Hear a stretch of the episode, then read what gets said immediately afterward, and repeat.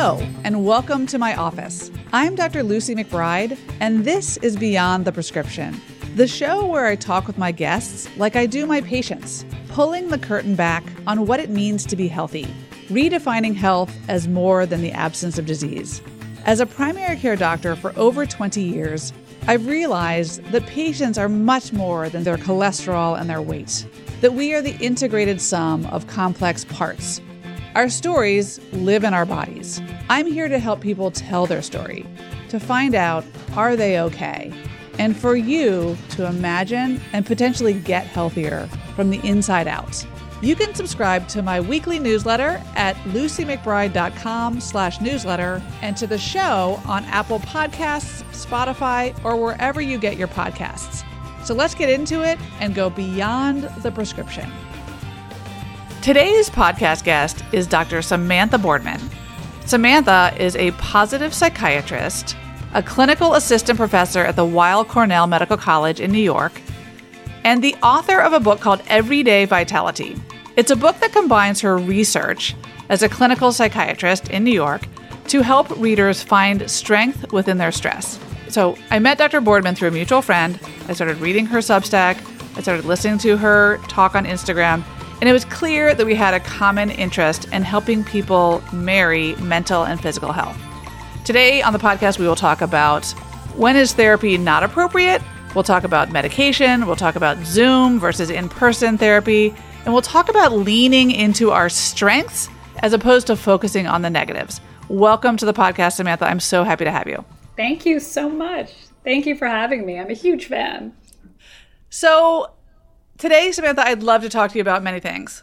One is your definition of health. What does it mean to be healthy? So let's just start there. Great place to start. And so I think my definition of health has really changed over the past 20 years. You know, like you, I went to medical school and then I did a psychiatry residency.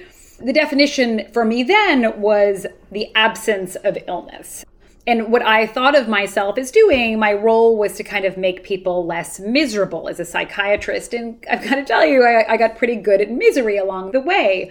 But one day I was actually fired by a patient who said, you know, when I come to see you, we just focus on what's wrong with me. We don't really focus on or what's wrong with going on in my life. We don't focus on much else.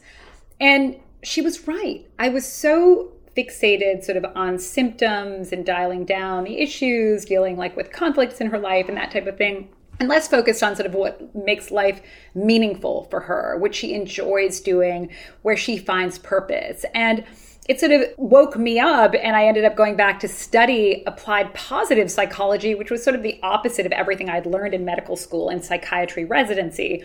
I studied optimism, I studied, you know, resilience, I studied post-traumatic growth, all these data-driven like experiences that were really absent in my education, and so much that had been focused on pathogenesis, which is the, you know, the study and understanding of illness, and switching over more to salutogenesis, which is the creation of health.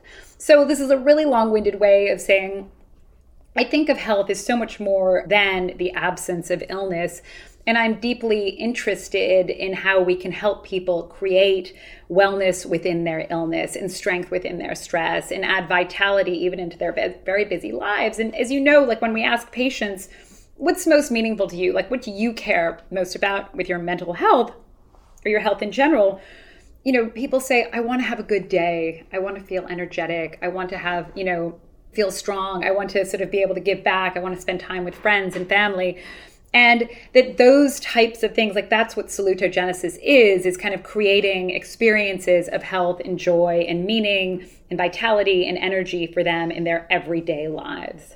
It's so important because I think just like you discovered along the path of your training and clinical work, I too realized that, you know, my job isn't just about helping people not to die. It's about helping people to live. And it's not enough to tell people at their annual physical, hey, your labs look fine, you know, get a little more exercise, eat a little healthier, and I'll see you next year. Like, not dying is good, but what about living? What about having agency over our everyday lives, over the 364 days a year you're not in the doctor's office? And what has always struck me since I was a pup of a medical student is that self-awareness is like ground zero for our health. When we are able to pull the curtain back on who we are as people, to understand our, you know, not just our genetics, but really our stories and how our stories inform how we feel, like our literally our body parts, and then how we organize our everyday behaviors and thoughts around the narrative that we tell ourselves. And that's really why I became interested in mental health and why I find your work so compelling, is because, you know, I think we're having a moment in culture where mental health is more acceptable to talk about, where people are more empathetic about mental illness. I still think we don't have a great understanding of what mental health is, and to begin with, that we all have it. And I wonder what you think about this concept of everyone having mental health, and it's just on a continuum, versus mental health versus mental illness. And then secondly, to what extent do you think just mere self-awareness is an important ingredient in having mental health? Yeah, no, both awesome questions. And I think that kind of you have it or you don't, like, is this binary really limits us about either, you know, you're mentally healthy or you're not. And I think that's sort of the way I was trained. I mean, not to be critical of my training, but that sort of was either you need to be hospitalized or you don't, you're ready for discharge, and not kind of looking at all of those other factors that you look so closely at. They kind of give you and provide for you even this scaffolding around you to help you make better choices, to have more, you know, better actual days in, you know, in your week. And this idea that, you know, how do you find wellness within illness? And it's something Dr. Ellen Sachs was the one who first I heard speak about this. And she was a graduate student. I think she was at Yale, where she had her first psychotic break. And she was diagnosed while she was a student there as having schizophrenia and having a psychotic illness. And her parents were told at the time that they should remove all the stress from her life, that she should withdraw from school, that it was too much for her to bear, and that, you know, that maybe she could get some very simple job somewhere, maybe she could pump gas, she could do something that was not going to strain her or stress her in any way, and that, you know, most likely she'd be hospitalized over again and again, and she might end up, you know, rocking back and forth in some institution, watching television and on lots of medication and drooling. And she said her parents understood this diagnosis, but they refused to accept this prognosis. And she, she had support, she had resources, she went back to school, she had psychiatrists, she had therapists. She was supported by so many sort of buoys around her and scaffolding. She returns to school. She finishes at Yale. She then goes on to Oxford, where she gets a degree as a champion of mental health law. She goes on to win a MacArthur Genius Grant. I mean, she's an extraordinary woman and defies how people like me, who are trained into sort of expect that runway of what schizophrenia can do to a human being. And, you know, and she says that actually having this meaningful work in her life is what saved her. When her voices get loud, she uses her legal training to say, what evidence do you have for that? And how having a really strong sort of sense of purpose in her life has really saved her. So when psychiatrists like me say, take all the stress out of your life, remove anything difficult, like, how do we find that balance for people of helping them lead that kind of meaningful life and finding wellness within their illness? And even for those who don't have a diagnosable condition, some strength within their stress so they can live with it. It's not being able to, I mean, I think we've all learned about like Winston Churchill, who, you know, had that black dog of depression, but learning to live with it rather than trying to sweep it under the rug or be in denial about it or completely defined by this. And we know even with the language we use, when you call somebody a schizophrenic versus somebody who has schizophrenia, not only does it change the way that the person thinks about themselves, but it also changes the way that the people who work with them think about them. That's kind of part of their identity, that's who they are versus that's something they live with. And it comes and it goes.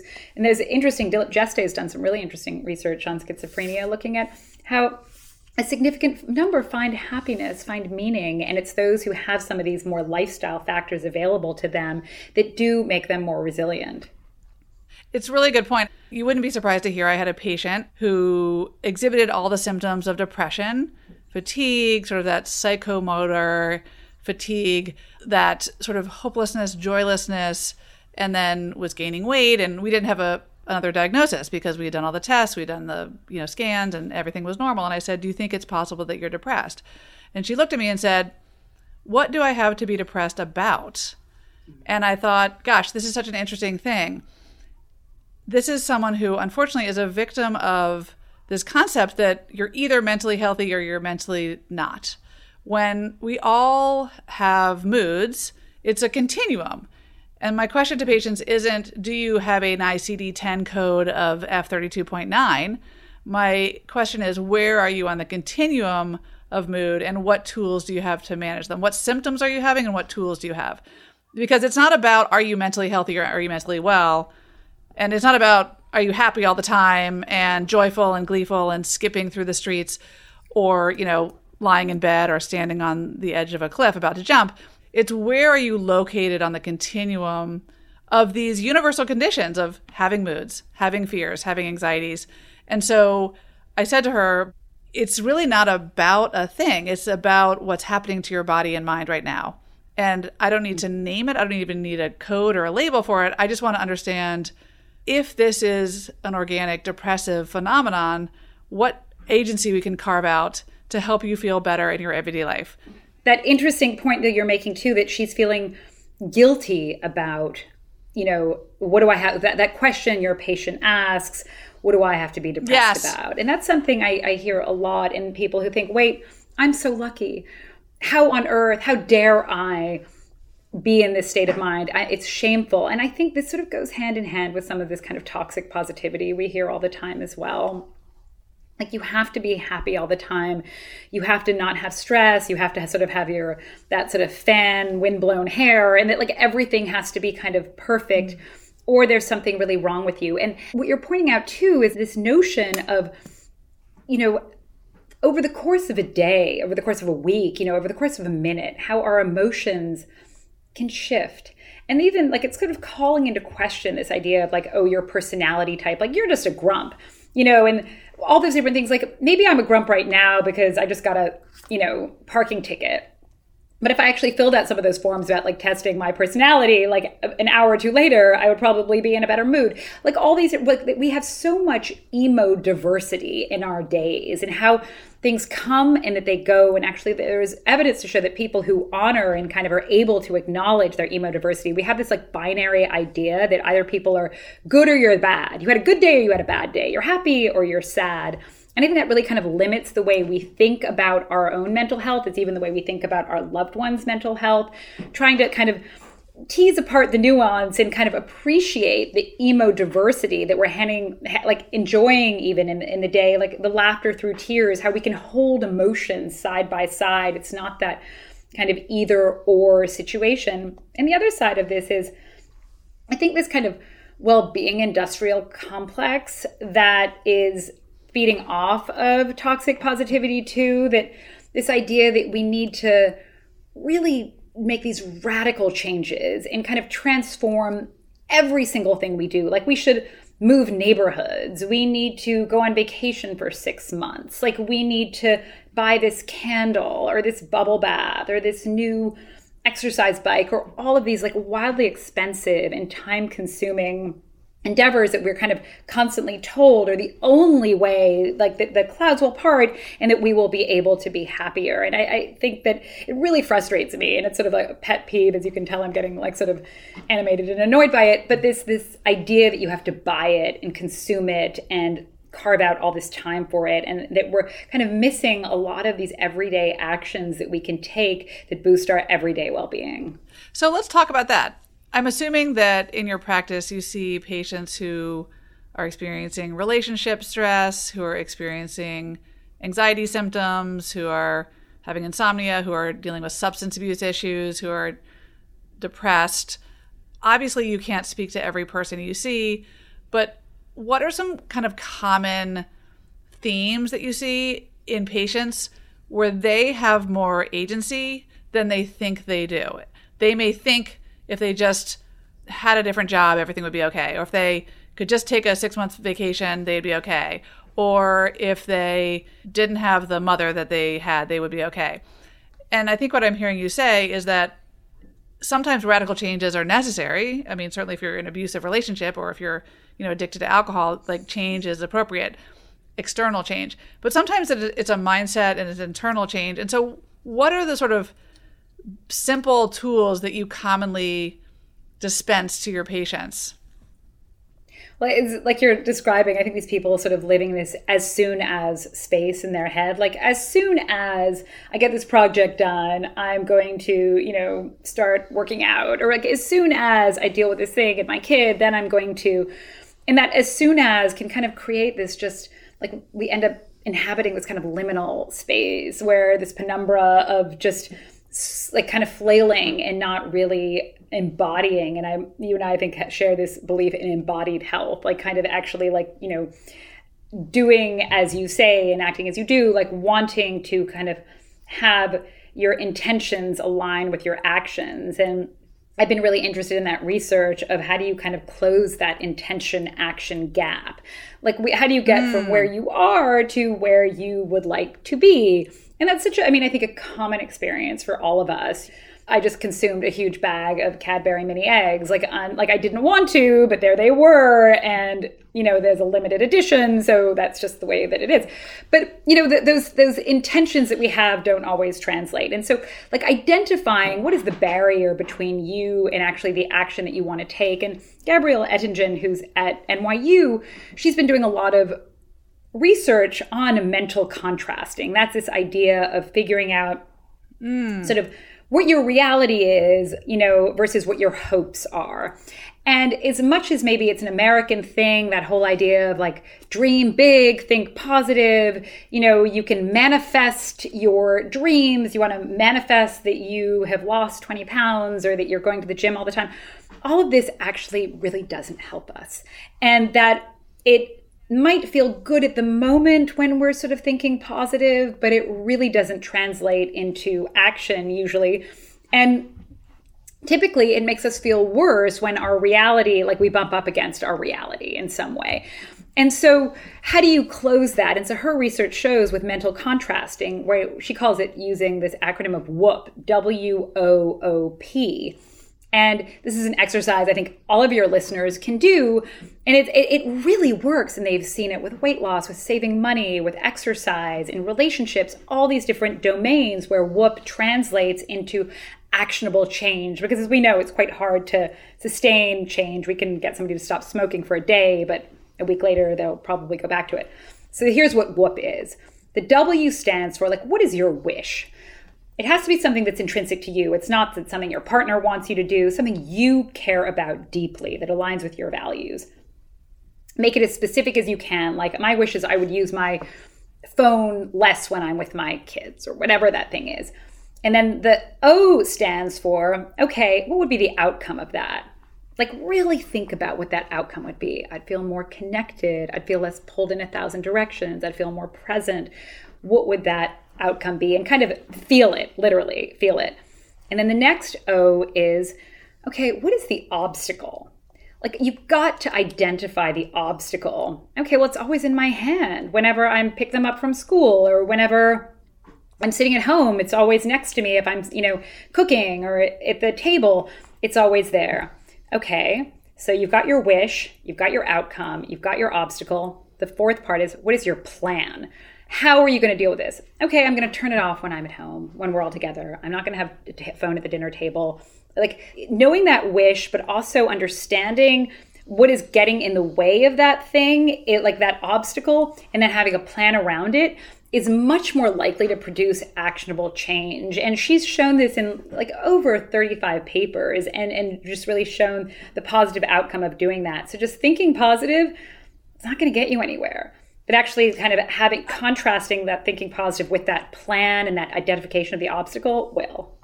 I think that's so important. I think what people don't like doing, myself included, is turning the mirror on themselves and looking at hard truths about themselves that they maybe go on their phone because it sort of quiets the noisy brain, or it's sort of a distraction from all the messiness in our internal world. And we haven't thought through what the consequences are, and we think we'll do better the next day. And so we do much better liking an Instagram meme that says, think positive, and then we do at actually looking at our interiority and and making changes. So like you, I'm particularly interested in that gap between our best intention and the execution of them, because that's really the most interesting part of my job and the hardest part of my job, helping people start an exercise program, put down the cigarettes, lose the weight they need to lose for their diabetes. And I guess a question I have for you is, because to me, a lot of the gap is about self-awareness and sometimes mental health, but not mental health like mental illness necessarily. Mental health being defined as, you know, really an awareness of our moods, our anxieties, and how are they calibrated to the actual facts in our reality. And I guess my question is then, like, how often do you find people kind of not being aware of their own sort of internal barriers? Like, how common is sort of denial and an absence of self-awareness and an absence of wanting to look at people's stories, the problem as you try to affect change? I mean, I think we're all in denial. Yeah, I think we are. I think it's convenient. Yeah, and it serves us really well in the short term. And we're not even meaning, I mean, denial is sort of an unfair way to put it. I think we're trying to live in a different reality than what we're in, or we tell ourselves stories, as you know, like, well, tomorrow I'll do it, or, you know, just today it's somebody's birthday or whatever. Like, there's so many justifications in the moment. But it is at the same time, I think that gap between our intentions and our actions is a gnawing feeling. It's what kind of keeps us up at night. Like, why didn't I? It's, there's a lot of like regret, beating oneself up. So even though maybe we're going through the day, putting out lots of fires, I do think there's that lingering sense of, especially in the evening, or especially if you can't sleep at night, of like, why didn't I? Why did I do this? And that sense of like, when we're not aligning kind of our values with our actions. And it's something that I actually ask patients to do when I first meet them, is, and it's part of that kind of self-awareness tool I think you're describing, is to write down, or just to think about, like, what are 3 to 5 things that you value most? Like, what matters? Like, what do you care about deeply? What is most meaningful to you? And oftentimes, like, we're all so busy. People don't take the time to figure out what those things actually are. And it might be being a good grandparent. It might be, you know, taking care of my dog. It might be like my health. It might be learning something, whatever that is. And then I ask them to kind of think about when you last, like, you know, on Saturday, or when you had some free time, how did you spend it? And really trying to kind of break down how they spend their time and how that aligns with what they value most.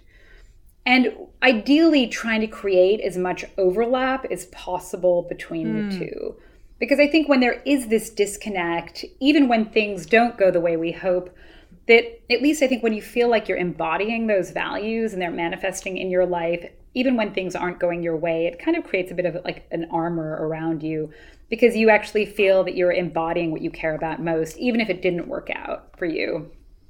The other thing is just to remind people, you know, I think we often feel like a failure, like, oh, I, you know, made this commitment. I was going to go to the gym every day this week. And I, you know, Wednesday just got so busy or whatever. I'm a failure. I'm not going to start till next week. This idea that every day is an opportunity for a fresh start. You know, even this idea that, oh, I've got to wait until this landmark in time, like that, then I'm going to wait till New Year's to stop smoking. I'm going to, you know, tomorrow's a new day. And I think you can kind of just try to harness that fresh start effect at any point. We know typically that people who do, and this is Katie Milkman's research, if you do it on a Monday, or you do it on your birthday, or you do it the first day of the month, you might have more momentum behind you, which is great. But, you know, I also think that every day is a new opportunity, rather than thinking, oh, I just got to throw this all out. You know what? I'm just going to have a crazy binge eating weekend and just let it all go, versus, you know what? Tomorrow's a new day. We're really good at beating ourselves up over the stuff that we didn't do well.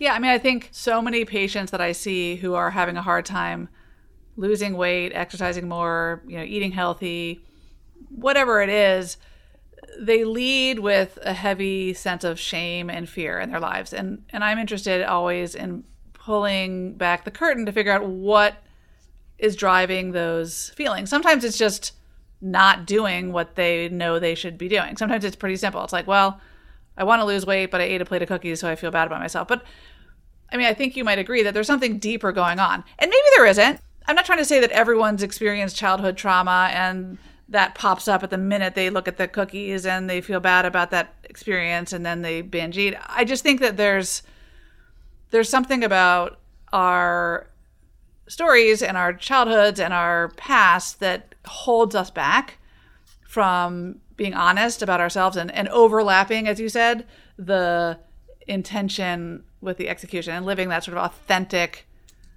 life that we want to lead. And I wish we had like an injection for like pulling the walls down of shame, right? If we could take shame and fear away, we would be, I mean, we don't want to take away too much fear. Like otherwise we'd be walking into traffic and we'd, you know, jump off of high dives without water in the pool. Like we need a little bit of fear and we'd probably need a little shame too. Otherwise we'd be sociopaths. But so many people, I think, that I see who are trying to make changes in their lives and live authentically and, you know, adhere to the rubric of whatever the meme on Instagram said, can't execute on their best intentions because they are so ashamed of who they are, the stories they tell themselves. And that's when I send them to you. That's when I send them to a psychiatrist, not because they're crazy, but because they're human. And I say, look, I literally say those words. And I don't think you're mentally ill. I just want to help mine that space. I could just tell you to do better tomorrow. And I could tell you that you're okay. But I think there's something there that I think, you know, I just wish we all had more of a permission to explore those parts of ourselves. As a psychiatrist, maybe this is weird to say, but sometimes I think we don't need to always be looking under the hood. Like that maybe just to push back a little bit on this, that there isn't always an explanation, like some, well, my mother did this or whatever that thing is, or this was my comfort food and that's why I do this now. And it is wonderful, I think, when you have those light bulb moments, you know, that you have this idea of, oh, this is why I do that. But here's the thing. I mean, research shows that it doesn't necessarily translate into behavior change. Like you might be like, oh, this is why I do that, but you're still not going to make any meaningful, like, or take any meaningful steps to stop that thing. Like it's kind of a cool thing, but it's not necessarily transformative. And so one thing that I'm deeply interested in is this kind of mode of therapy called behavior activation that is really asking people, rather than to focus on their emotions or the always kind of trying to excavate the past in some way, is to just focus on the change, like the actual behavior, and then see how that changes the way they feel. Because I think so much of psychiatry is kind of, you know, the whole idea is, oh, if you can change how you think and you can change your emotions and your relationship to them, then that's going to change your behavior. And behavior activation kind of flips that on its head and says, oh, if actually you change what you do, you're going to change the way you feel. And we know that to be the case. I mean, you know, if you ask people to 30 minutes a day, 4 days a week, you know, walk on a treadmill slowly or whatever, and immediately it changes their mood. Like we know that, like going outdoors, like you get this transformation, even if you're sitting and you're kind of hunched over and then you stand up and you put your shoulders back, like you actually feel differently. And that idea, again, of embodied health, like what you do changes how much you feel, as much as how much you feel changes what you do. And I think in psychiatry and therapy, we've been so focused on one side of it and not looking at that kind of more embodied health of the behaviors that are going to impact what you do. Because we often get wrong a lot of stuff. Like we think the thing that's going to make us feel better is not, right? Like, oh, I had a long day. I'm going to binge watch TV. I'm going to, you know, open up my favorite, you know, bucket of ice cream, and that kind of short-term, like emotional junk food or actual junk food that we indulge in. But, you know, we all know that we end up, it's like, you know, the first bite's good, the next one, not so much. Like you end up feeling worse about these types of things, and they are devitalizing. I think of them as like vampires of vitality. And the stuff that makes us feel better is actually when we're learning something. We're actually not just engaging in effort-sparing activities. We're actually doing something that stretches our minds, you know, or stretches our bodies in some way that's kind of engaging us in some, you know, meaningful way. And so I guess I'm a big fan of doing, not dreaming in some way, and engaging and acting and seeing how that makes you feel. And this is research out of Stanford that looks at behaviors. And when you know, what creates behaviors, it's either motivation, that is something we focus on probably way too much. And it's either a trigger, like something, you know, you see somebody light up a cigarette and you're like, oh, I want one too. Or it's accessibility, like it's how easy is that behavior? And I think an underrated part of this kind of equation is accessibility and making it easier for people to do the behavior that they want. Because when we're so focused on motivation, it's, you know, self-control, and self-control, as we know, it comes and it goes. You have it in the morning, you have the best intentions, by the afternoon, thrown out the window, somebody puts a plate of cookies in the conference room, you can't help yourself. But if you make it a little bit harder to do that behavior that you don't want to do, like you get rid of those M&Ms, or you get, like, you make it a little easier because you put your sneakers out in front of your, you know, bed or whatever the night before, and you make, so the behavior you want to do easier and the behaviors you don't want to do harder. And this obviously comes from even like a community system standpoint. You create, you know, accessible parks, you have lighting, so it's easier for people to walk outdoors, you create, you know, attractive staircases for people to be able to use in buildings, all those types of things to make it a little bit more fun and easier and more playful to engage in better behaviors. So I think thinking about, how do I make the behavior that I want to do easier? How do I make the behavior that I don't want to do harder?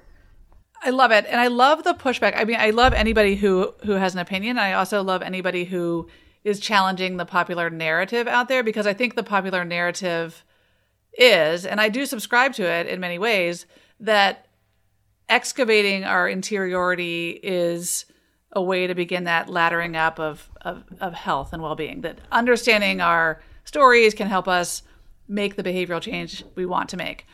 But I think you're right, and I see this in patients. You know, therapy is not a good idea for everybody. It's not necessary, and it's not sometimes helpful. It sometimes does harm.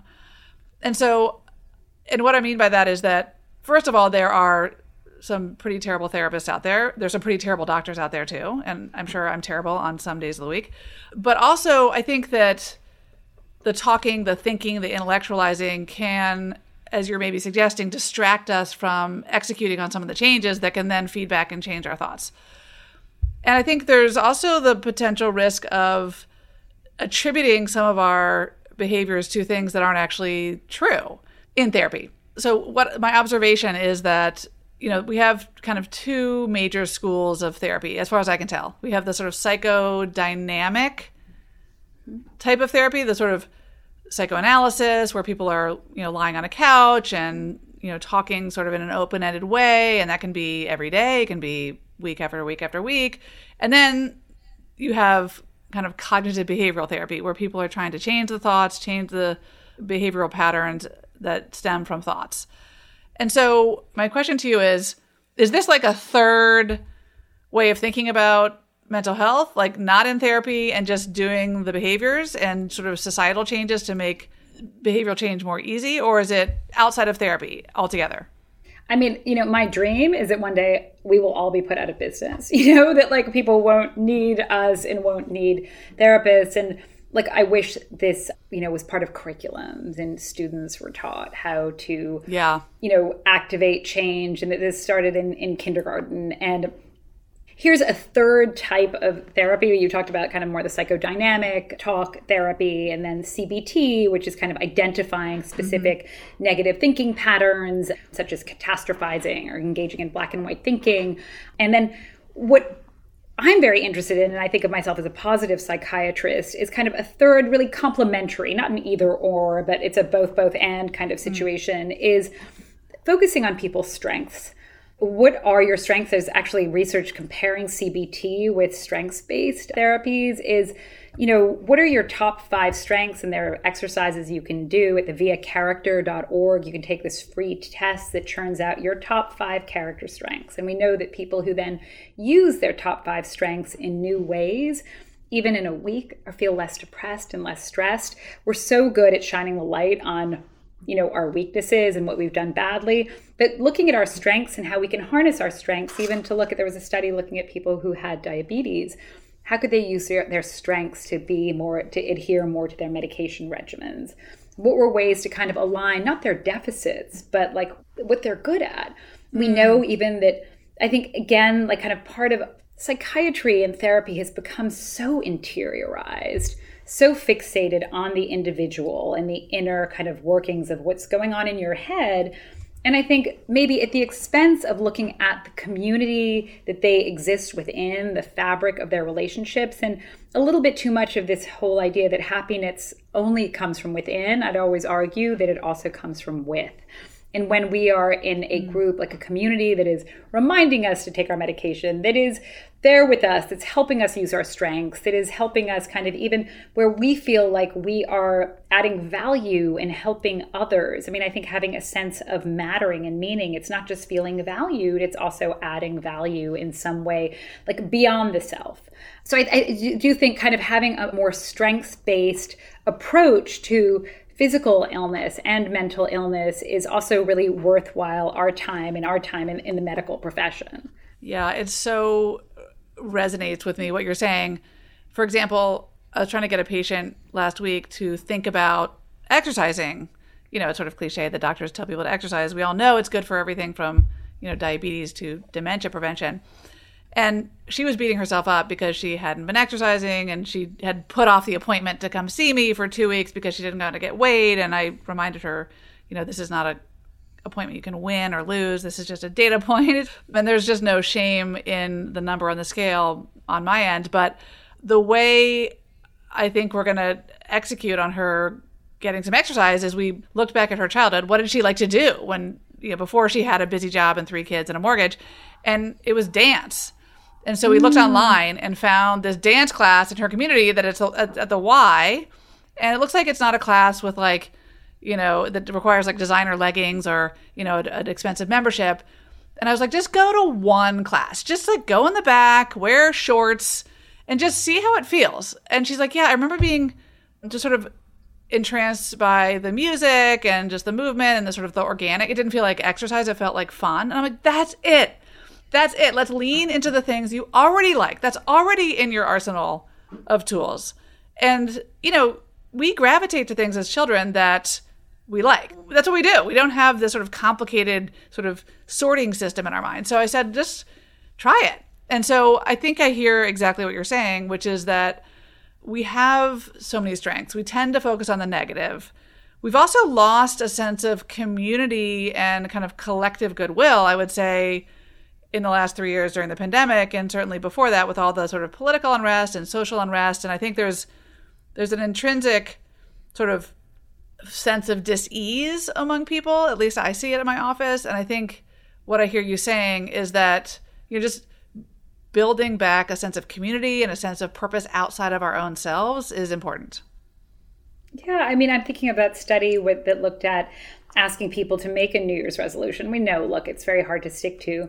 But those who made kind of individually based ones that were like, I'm going to stop smoking, I'm going to lose weight, versus those that had much more socially oriented resolutions. It was like pro-social. I'm going to walk with my friend once a week. I'm going to, you know, meet up with a friend and go to the movies or do a book club. Not only were they going, they were much more likely to stick to it. They were more satisfied over the course of the year. And it was just fun. And I think we have this kind of, you know, terrible idea about, you know, health is that it's got to be punishing and we've got to somehow always be sort of miserable and depriving ourselves. It's full of deprivation and kind of removing that element of kind of joy and others and, you know, whatever made you kind of laugh as a child, that you can find things that are fun and that kind of lift you outside of yourself rather than, I think, that kind of self-immersion that sometimes I think the well-being industrial complex kind of green lights. It's not necessarily healthy. And if anything, it can kind of remove us from a lot of those, I think, experiences that boost our mental health. I think it's so true. Okay, I have two more questions. One, what do you think the biggest differences are between in-person therapy versus virtual therapy? I mean, call me old, you know, I mean, maybe I definitely just as a practicing psychiatrist prefer seeing people in person. I think one has a much better sense of who they are in their presence, in their physicality, and I really enjoy it. I mean, I'm grateful for Zoom. I became, it took me a while to kind of get fluent in Zoom in March of 2020, but it happened. And certainly, I think with online therapy, accessibility is, a good thing. The more people who can access therapy really matters. People are always trying to look at what's the best type of therapy. The best type of therapy is the therapy where you have a good relationship with the therapist, where you trust them, where you feel safe, where you feel connected. That's like the winning kind of type of therapy you want to have.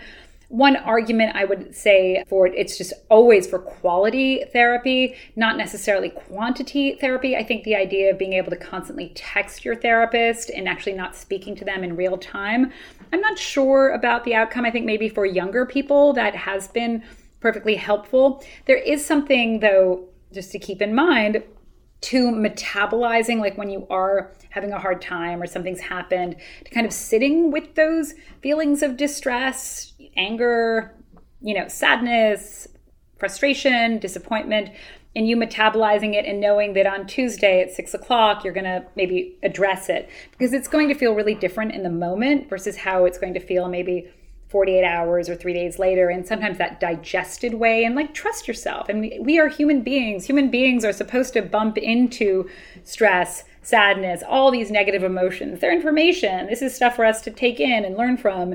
And, we don't necessarily need to constantly pick up the phone or text somebody and say, wait, help me, because I think that really removes agency ultimately and basically suggests that we're ill-equipped to handle these very human experiences. Yeah, as if you can discharge that emotion by texting it and putting it in someone else's plate. Yes, exactly. So my next question is about medication. There's no kind of short answer to it, but I think we over-medicate people. I think we under-medicate people. It depends on the person. I am a big fan of the SSRI medications when appropriate, in the right context. What is your general sense of kind of the psychopharmacology state of the U.S. right now? I mean, do you see people commonly coming to you who have been on medications that may have been inappropriately prescribed? Do you see people who are just looking for a pill to fix their kind of broken marriage? Do you see it being an asset, a crutch? What's your take? I mean, I would say all the above. Look, I think our culture is, hey, I've got a problem. What's the pill for that? I can't sleep. I'm overweight. Like whatever that thing is, I need a pill for that. I'm feeling down. And people feel, even like my kid has an earache. I want an antibiotic prescription. Whatever those, there's a culture of satisfaction when you walk out of a doctor's office. You feel like it was a job well done when you have that prescription in your hand. And so people are always blaming the doctors for this. I also think it's kind of cultural. Like this is the way we've told patients, people to be. They see advertisements all the time for this medication. They go into their doctor requesting that, this is going to make me happy. I think of those Paxil ads from like the early 2000s of like that kind of sad looking blob, and then it starts taking Paxil and it's really happy and like socializing at a party. And so I worry about the over medicating even in ADD, but then you also see in certain populations, it's the exact opposite, as you're pointing out, people who aren't getting the medications that they need for these issues. So it's not a blanket statement at all. So I'm a big believer, in kind of like always relooking at that, especially when somebody has like a tackle box of pills that they take for sleep, for anxiety, for depression, like, wait, how long have you been on these pills? Are they doing what we want them to be doing? And what's the dose? Is this just something that you just kind of keep accumulating over time and you just feel sort of safe doing this? And we also know that it's really hard to get off of antidepressants. It takes time. And there's so much research about you know, dosages when you're kind of dialing them up, but not how you dial it down. And people who really feel bad, and sometimes they can misinterpret some of the symptoms, can feel like depression or anxiety returning when it's actually withdrawal from the medication itself. I mean, there was a big controversial paper that came out a few months ago, maybe you discussed it on the show, looking at these medications, and maybe they're not as helpful as we thought they were. We also, like, you know, we do know that there are lifestyle changes that when people, you know, exercise a couple of times a week, that they can get the benefits of being of like an antidepressant essentially in that movement. It also protects young people against depression, which is so important as well.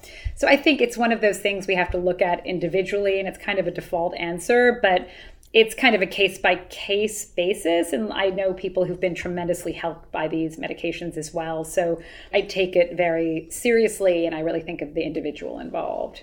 Same with me. And I think the downside of the article that came out, I think the one you're talking about is the one that said kind of definitively what we've known for a long time, which is that depression and anxiety are not, quote unquote, chemical imbalances. The serotonin hypothesis is debunked. Exactly. It's not a serotonin deficit, which is not to say that increasing serotonin with selective serotonin reuptake inhibitors cannot help. So I think some people took that study and said, oh, then why the hell am I on this Prozac, and stop taking it? And then other people sort of used it as ammunition to say, you know, modern psychopharmacology is broken. As with everything, there's nuance. It's somewhere in the middle, and it depends on the individual. And it requires sort of listening and curiosity about the human in front of us. So Samantha, I am going to let you go. You've been so full of information and tools and amazing thoughts. And I'm really excited to kick off Mental Health Month with you on social media, and to kind of blitz our shared audiences with practical information to be healthier from the inside out. Oh, I cannot wait. We're going to have a great month. It's going to be fun. So thank you so much for listening, everybody. And sign up for Samantha's newsletter on Substack. It's called The Dose. And I love it. I love the graphics. I really love your logo, and I love what you're saying in it. And I read it religiously. And I'll see you next time. Thank you all for listening to Beyond the Prescription. Please don't forget to subscribe, like, download, and share the show on Apple Podcasts, Spotify, or wherever you catch your podcasts. I'd be thrilled if you like this episode to rate and review it. And if you have a comment or question, please drop us a line at info@lucymcbride.com. The views expressed on this show are entirely my own and do not constitute medical advice for individuals. That should be obtained from your personal physician.